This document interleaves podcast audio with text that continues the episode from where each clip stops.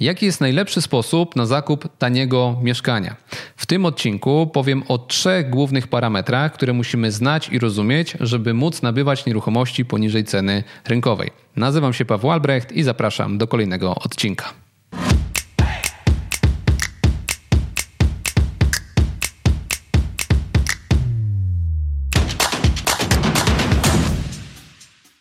Cześć, w tym odcinku powiem, co trzeba wiedzieć, żeby móc kupować tanie mieszkania. W przypadku normalnych produktów, które są identyczne i takie same, jesteśmy w prosty sposób w stanie ocenić, czy coś jest tanie, czy drogie. Wyobraź sobie książkę Briana Tracy, Zarabiaj więcej pieniędzy, nowa książka, serdecznie polecam, krótka, ciekawa. Wchodzisz na Amazona i widzisz, że ta książka kosztuje jakąś kwotę, na Allegro kosztuje jakąś kwotę, w jakiejś księgarni kosztuje jakąś kwotę. I teraz dodajesz do tego koszt przesyłki i masz dokładnie ten sam towar i widzisz, co ci wyjdzie finalnie taniej. To wyjdzie 40, to 30, to 25. No i kupujesz tam, gdzie wyszło 25, jeżeli są dobre oceny, nie ma żadnych problemów z wysyłką, z dostawą, czas jest ok, przyjdzie pojutrze i fajnie. I to jesteśmy w prosty sposób w stanie porównać. Natomiast co w przypadku nieruchomości? Jeżeli mamy mieszkanie 50-metrowe w centrum, w kamienicy na 4. piętrze, a obok mamy mieszkanie w wieżowcu na 12. piętrze, też 50-metrowe w wielkiej płycie i jedno jest z ogrzewaniem na gaz, a drugie jest z ogrzewaniem na prąd, to jak to ze sobą porównać? Musimy porównywać jabłka do jabłek, więc na początku tego odcinka zaznaczam, że jeżeli porównujemy jakieś ceny nieruchomości, to zawsze musimy się zastanowić, jaki to jest blok, jakie to jest ogrzewanie, jakie meble są w środku, jakie elementy stałe są w środku, jak wygląda klatka, otoczenie, parking i tak dalej. Jest cała lista rzeczy, które wpływają na ceny nieruchomości i my musimy zdawać sobie z tego sprawę, że nie możemy porównywać 2 różnych nieruchomości, patrząc tylko i wyłącznie na metraż i miastową cenę z metra. Tak to nie działa. Przechodzimy do kolejnej rzeczy. Poza tym, że porównujemy jabłka do jabłek, musimy przede wszystkim zawsze nieruchomość liczyć od końca naszej kalkulacji. Nigdy od początku. Jeżeli jesteś początkujący i nie robiłeś tego w ten sposób, to proszę skup się, bo to jest najważniejsza rzecz. Zacznijmy teraz omawianie tych parametrów od końca, czyli od tej naszej finalnej ceny sprzedaży nieruchomości. Jeżeli chcemy się dowiedzieć, za ile wystawimy nieruchomość na sprzedaż, to najprostszym sposobem jest to, żeby wejść na portal na przykład Otodom. Jeżeli nasze mieszkanie ma 2 pokoje 40 metrów, to wpisujemy w Otodomie 2 pokoje około 40 metrów w widełkach na tej naszej ulicy. Jak nie ma mieszkań na naszej ulicy, to w naszej dzielnicy, na tym blokowisku, tak żebyśmy widzieli lokalizacyjnie podobne nieruchomości.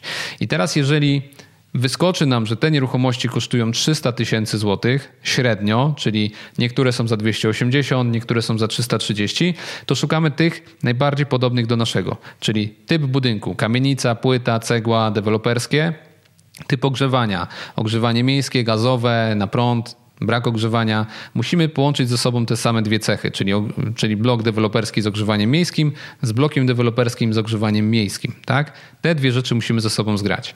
Do tego musimy też widzieć, w jakim stanie jest ta nieruchomość. Czy ma nowe okna, czy ma drzwi, czy ma kuchnię, czy ma łazienkę, takie najdroższe elementy, które są w mieszkaniu, tak żebyśmy nie porównywali mieszkania, które jest bez okien nowych z tym mieszkaniem, które ma świeżo nowe wymienione okna, drzwi i zrobioną kuchnię za 15 000. Na to też musimy zwracać uwagę. No i wtedy mniej więcej mamy pogląd w głowie, że jeżeli średnio nieruchomości kosztują 300 000, no to my tą nieruchomość też możemy wystawić za około 300 000 i wtedy ona się sprzeda. I to jest taka pierwsza rzecz, taka nasza wzorcowa metoda porównawcza, powiedzmy. Innym sposobem, najbardziej skutecznym jest to, żeby znać jak najwięcej osób, które obracają mieszkaniami na danym terenie i robią to regularnie co miesiąc, zadzwonienie do takiej osoby i zapytanie się na zasadzie: cześć Tomek, słuchaj, chcę kupić tutaj mieszkanie w tej lokalizacji dwupokojowe, czy ostatnio ty albo twoi znajomi nie sprzedawałeś tutaj mieszkania, jeżeli tak, to za ile? No i taka osoba ci powie, że ostatnio sprzedałem tutaj mieszkanie za 330, było mnóstwo chętnych, licytacja była w górę od 310, więc na pewno jeżeli znajdziesz takie mieszkanie, na którym zarobisz tyle ile chcesz i wystawisz to za 310, to na pewno zajdzie. I dla mnie to jest najlepsze potwierdzenie, bo to co ja widzę na Otodomie to jest pierwsza rzecz. Druga rzecz to jest to, że kolega, który miesiąc temu sprzedał tu mieszkanie, potwierdza mi, że było zainteresowanie tą lokalizacją, rzeczywiście tutaj jest ok. Jeszcze jak jesteś z innego miasta, no to przede wszystkim, bo ktoś ci powie, że tu jest okazja, no bo tu jest patologia, coś jest nie tak, ciągle przyjeżdża policja, ludzie się boją tutaj mieszkać, dlatego tu jest okazja, bo ktoś chce uciec z tamtej lokalizacji, tak? Więc jeżeli nie inwestujesz u siebie w mieście, no to warto się też zapytać kogoś, czy ta cena z czegoś nie wynika. Podsumowując, mamy Otodom i mamy znajomych inwestorów, którzy to robią. Na Otodom masz dostęp, wiadomo. Natomiast do inwestorów, jeżeli nie masz dostępu, to na każdym spotkaniu networkingowym, w każdej grupie szkoleniowej w Polsce są ludzie, którzy byli na jakichś kursach, są w tych grupach, wystarczy się kogoś zapytać, jak uważacie w tej lokalizacji, za ile to się sprzeda lub wynajmie. W poprzednim odcinku, w którym mówiłem o zakupie mieszkania w Opolu, również zanim kupiłem nieruchomość, zapytałem się kilku znajomych naszych absolwentów, czy w tej lokalizacji to mieszkanie jest poniżej ceny rynkowej, czy to jest dobra lokalizacja, czy ono się tam wynajmie, na co mam uważać. No i rzeczywiście po tych wskazówkach dzięki temu kupiłem to mieszkanie i wiedziałem, że jest poniżej ceny rynkowej, bo sprawdziłem to na Otodomie i pytając znajomych. Jeżeli szukasz trzeciego potwierdzenia tej ceny finalnej sprzedaży, no to możesz zapytać rzeczoznawcy, któremu zapłacisz za to, żeby ci zrobił jakąś tam analizę, za ile się sprzedają tam ostatnio mieszkania. Jeżeli masz znajomego notariusza, też możesz podpytać, jakie tam były ceny na aktach, jeżeli to jest naprawdę twój znajomy. Natomiast ja z takich rzeczy nie korzystam.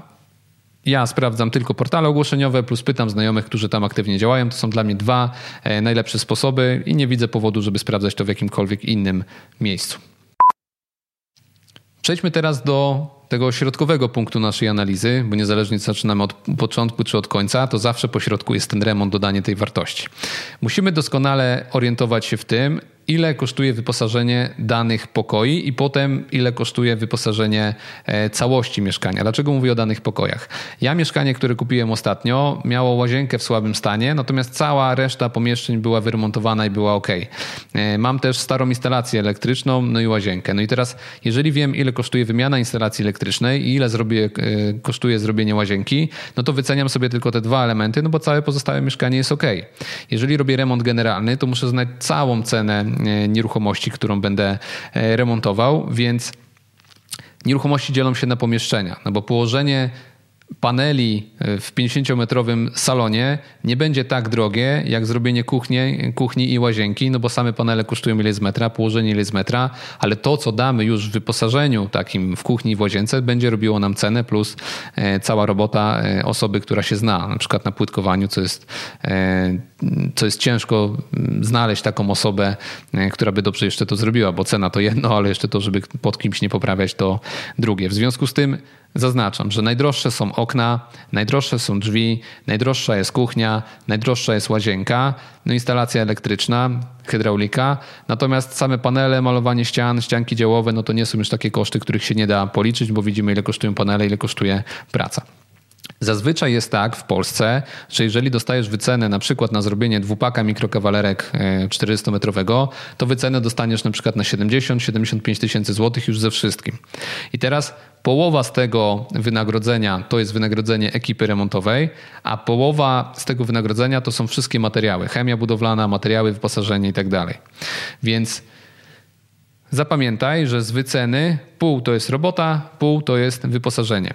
Ludzie, którzy robią flipy, kiedyś robili flipy za 600 zł z metra, za 800 zł z metra, za 1000 zł z metra. Teraz takie mieszkanie bez wyposażenia robi się mniej więcej za 1200 zł z metra. Jaką kwotę z metra bym nie powiedział, to jest nieadekwatne ani do miasta, ani do standardu, w którym się coś robi, więc jest bardzo ogólna kwota.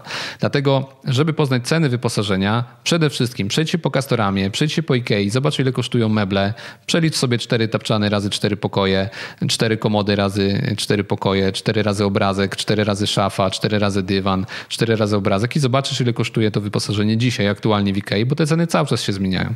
Jeżeli chodzi o koszt usługi remontowej, to dzwonisz do 3-4 ekip, pytasz się za ile wyremontują 50-metrowe mieszkanie w takim standardzie, jakim pokażesz na zdjęciu czy w projekcie, no i też wyciągniesz jakąś średnią i będziesz na tej podstawie mógł ocenić jak to kosztuje. Zadzwoń do handlowca, który sprzedaje okna, pójdź sobie do sklepu, który sprzedaje drzwi, no bo jeżeli chcesz zajmować się tym profesjonalnie, no to nie wyobrażam sobie, że nie znasz tych cen, no bo to jest twoja praca, no to jest twoja firma, musisz takie ceny znać. W związku z tym odwiedzasz wszystkie markety budowlane, dzwonisz po ekipach remontowych i znowu dalej wracam do najskuteczniejszego sposobu. Piszesz na jakiejkolwiek grupie nieruchomościowej do człowieka, który się zajmuje nieruchomościami. Słuchajcie, za ile robicie remont z metra gotowca inwestycyjnego we Wrocławiu? Cześć, mieszkam w Opolu, za ile w Opolu robicie tutaj remont? Jak myślicie, za ile zrobię kuchnię, za ile zrobię łazienkę, za ile zrobię coś tam? Zbieracie sobie te dane, wpisujecie sobie to do Excelu. Są też gotowe projekty nieruchomości, z których możecie korzystać i na ich podstawie sobie szacować, ile was wyniesie remont. No i to jest najlepsza rzecz. Podsumowując, żeby poznać ceny remontu, umawiasz się ze wszystkimi możliwymi handlowcami od okien, drzwi, idziesz do Castoramy, do IKEA, sprawdzasz sobie ceny, co ile kosztuje, plus rozmawiasz z ekipami remontowymi, żeby poznać ich stawki, plus pytasz się innych znajomych inwestorów, co ile kosztuje, za co oni płacą, jak to wygląda, jakie mają mniej więcej ceny z metra, w jakich pieniądzach coś robią. I to jest najważniejsze, żeby poznać ceny remontowe, żebyśmy wiedzieli, ile wydamy na taki remont. Ja mniej więcej mogę ci powiedzieć, że jak będziesz robił dwupaka w bloku deweloperskim ze wszystkim, zamkniesz się w 70-75 tysiącach złotych w standardzie takim IKEA. Jak przesadzisz, to wydasz 80-90, ale to temat przesady kosztów remontowych zostawmy na inny odcinek.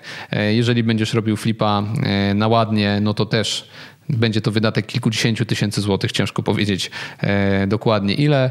Natomiast jeżeli będziesz odświeżał nieruchomość bez remontu, to tak naprawdę czasami jest tylko kontener, wyrzucenie mebli, jakiś transport gdzieś tam na wysypisko, jakieś rachunki w międzyczasie, więc to są też drobne kwoty, nieistotne, pomijalne przy skali tego, co można zarobić.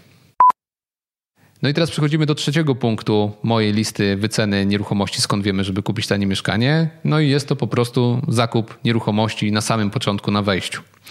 Tak jak powiedziałem, liczymy od końca, czyli jeżeli wiemy, za ile wystawimy na sprzedaż, wiemy, ile nas będzie kosztował remont i dodamy do tego tyle marży, ile chcemy, czyli dodam 10, 20, 30 tysięcy złotych marży, to wychodzi mi to, za ile mam kupić. Czyli dla nas nieistotna jest cena, po jakiej sprzedający wystawia tą nieruchomość. Dla nas jest istotne to, ile my za tą nieruchomość jesteśmy w stanie zapłacić.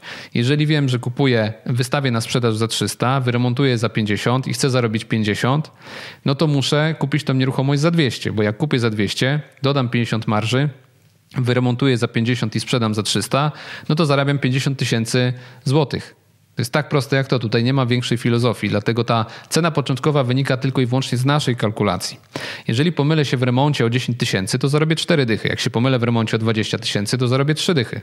Jeżeli sprzedam, pomylę się w remoncie o 20 tysięcy i sprzedam nieruchomość 20 tysięcy taniej, no to zarobię 10 tysięcy.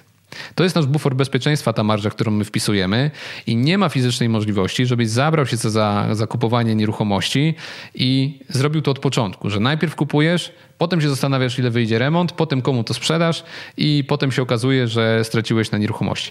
Dlatego na nieruchomościach się nie traci, bo po prostu nie zapłacisz za coś, co od końca nie pokazuje, że przyniesie pieniądze.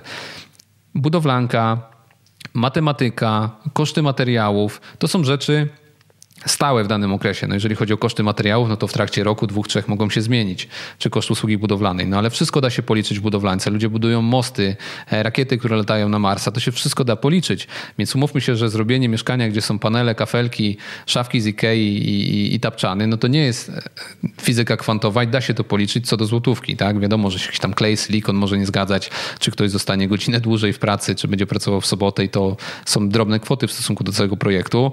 Chyba że robisz kamienice, całe budynki, no to rzeczywiście ciężko jest taki koszt oszacować, czy zajmujesz się deweloperką, coś wyskakuje po drodze, jakieś tam znalezisko archeologiczne, no i wtedy jest problem. Notabene dygresja u mnie na osiedlu, które mam. Ostatnio zostali wezwani saperzy, ewakuowali w promieniu pół kilometra wszystkich ludzi, bo znaleźli właśnie jakiś niewybuch w miejscu, gdzie mam tam kilka mieszkań i dostałem ostatnio takiego maila, także się uśmiechałem do telefonu, że taka niestandardowa akcja, ale mniejsza z tym. Podsumowując, jeżeli chcesz kupić nieruchomość tanio, to musisz znać lokalizacje, w których będziesz nabywał nieruchomości. Musisz znać ceny, po których sprzedaje się finalny, gotowy produkt, na przykład mieszkanie już wyremontowane. Po trzecie, musisz znać wszystkie ceny remontów. I jak znasz te trzy parametry i trafia do ciebie informacja o okazji inwestycyjnej, to w sekundę na kolanie jesteś w stanie wszystko policzyć. Przyjmij sobie w głowie, że masz 1200 zł z metra na remont. Przyjmij sobie w głowie, że 5000 zł zostawisz w kancelarii za PCC i za notariusza. No i przyjmij sobie w głowie, że na flipie chcesz zarobić minimum 30 000 zł. Więc jeżeli dociera do ciebie informacja, że jest mieszkanie do kupienia i te kwoty, o których powiedziałem, na kolanie sobie w głowie policzysz, no to widzisz automatycznie, czy się to opłaca kupić, czy nie. Ewentualnie tą cenę potem możesz z właścicielem negocjować. No i te negocjacje też się zawsze kończą w tym momencie, kiedy jesteś zadowolony, bo według ciebie chciałeś zarobić 30 000 na tym mieszkaniu, znegocjowałeś z właścicielem do tej kwoty i mówisz okej, dajesz temu człowiekowi zarobić na swoim mieszkaniu i ty też jesteś zadowolony, bo zarobisz 30. Oczywiście te 30 to jest taka kwota minimalna, którą się zarabia. No i po prostu nie kupuj mieszkań, które się nie spinają w takiej kalkulacji. Natomiast skąd brać informacje o tych właśnie nieruchomościach, które będą pasowały nam w tą naszą kalkulację? No tutaj nic poza tym, że będziemy w terenie wyszukiwać aktywnie nieruchomości razem z ludźmi, którzy będą robili to dla nas, nic mądrzejszego nie wymyślimy. Nie ma magicznych sposobów, że ktoś ma dostępy do syndyków, do komorników, do przetargów i to jest najlepszy sposób szukania okazji. Najlepszym sposobem szukania okazji jest po prostu chodzenie po wszystkich możliwych nieruchomościach, pytanie wszystkich możliwych znajomych, napotkanych ludzi, czy chcą sprzedać daną nieruchomość. Te osoby, które specjalizują się w przetargach, rozmawiałem z syndykami, z komornikami, z prawnikami, kancelariami rozwodowymi i tak dalej. To są osoby już na dalszym poziomie. Zakładam, że jeżeli oglądasz ten film i interesuje cię ten temat, to jesteś na początku swojej drogi albo jesteś średnio zaawansowany i szukasz tych początkowych rozwiązań. Więc zacznij od tego, co działa, co jest najprostsze, co na pewno wyjdzie, a dalej sam poznasz ścieżki, które będą dla ciebie lepiej funkcjonować. Taka jest moja rada. Jeszcze na sam koniec polecam nową książkę, która pojawiła się u nas w sklepie internetowym. Brian Tracy, Zarabiaj więcej pieniędzy. Ja ją kupiłem chyba w Empiku i potem poprosiłem, żeby osoba, która się naszym sklepem zajmuje, dodała to do nas do sklepu, więc mamy też tą książkę u siebie. Polecam, szybka lektura. Wszystko, co jest Briana Tracy'ego, jest warte uwagi. Z mojej strony to tyle. Dziękuję wam serdecznie. Zachęcam do tego, żeby subskrybować nasz kanał. Pozdrawiam, Paweł Albrecht. Cześć. Jeszcze jedna rzecz. Mam taki pomysł. Napisz proszę w komentarzu, ile ty wydajesz za remont gotowca inwestycyjnego, za remont, który robisz na flipa w swoim mieście, jaka to jest kwota z metra. Na podstawie komentarzy zobaczymy, jakie to są aktualne stawki w danym mieście z daną kwotą z metra. Pozdrawiam. Cześć.